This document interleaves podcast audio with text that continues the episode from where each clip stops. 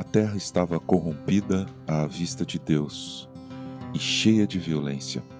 Deus olhou para a terra e eis que ela estava corrompida, porque todos os seres vivos haviam corrompido seu caminho na terra. Então Deus disse a Noé: Resolvi acabar com todos os seres humanos, porque a terra está cheia de violência por causa deles. Eis que os destruirei juntamente com a terra. Faça uma arca de tábuas de cipreste. Nela você fará compartimentos e a revestirá com betume por dentro e por fora. Gênesis capítulo 6, versículos de 11 a 14. Bom dia, bem-vindo, bem-vinda ao podcast Célula Metanoia Devocional. Vamos começar o dia alinhando nossa mente com a mente de Cristo. Hoje nos inspiramos lendo um trecho da Bíblia de Estudo Vida Plena com Max Lucado. Se fizermos uma lista dos mais duros flagelos da história, com certeza a peste negra e a Covid-19 farão parte. Certamente essas duas tragédias ocupam uma alta colocação nessa lista, mas essas não foram a maior catástrofe, o maior desastre de todos os tempos.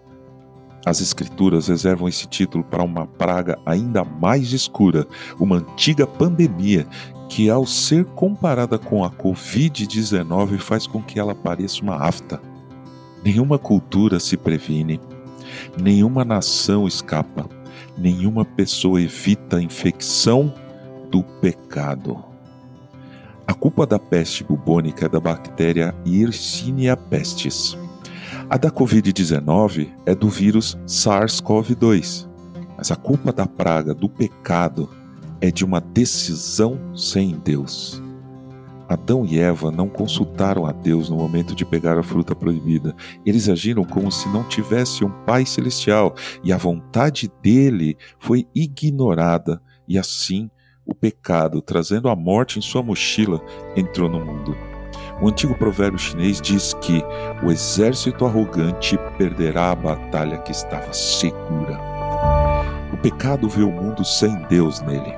Então, o que podemos fazer?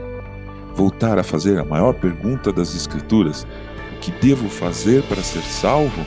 Como o carcereiro de Paulo e Silas em Atos, capítulo 6, versículo 30? A resposta que eles deram a ele é ainda a mesma para os dias de hoje.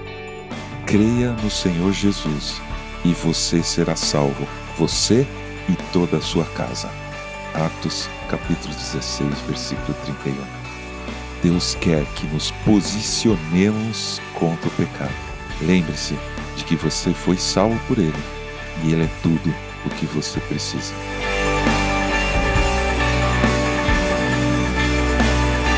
Ajude a espalhar a palavra de Deus. A seara é grande. Compartilhe esse áudio. E se quiser falar com a gente, escreva para metanoia.devocional.gmail.com Meu nome é João Arce e este é o podcast Célula Metanoia Devocional. Que Deus te abençoe e te guarde nesse dia que está começando e que o Senhor sobre você levante o seu rosto e lhe dê a paz, hoje e sempre.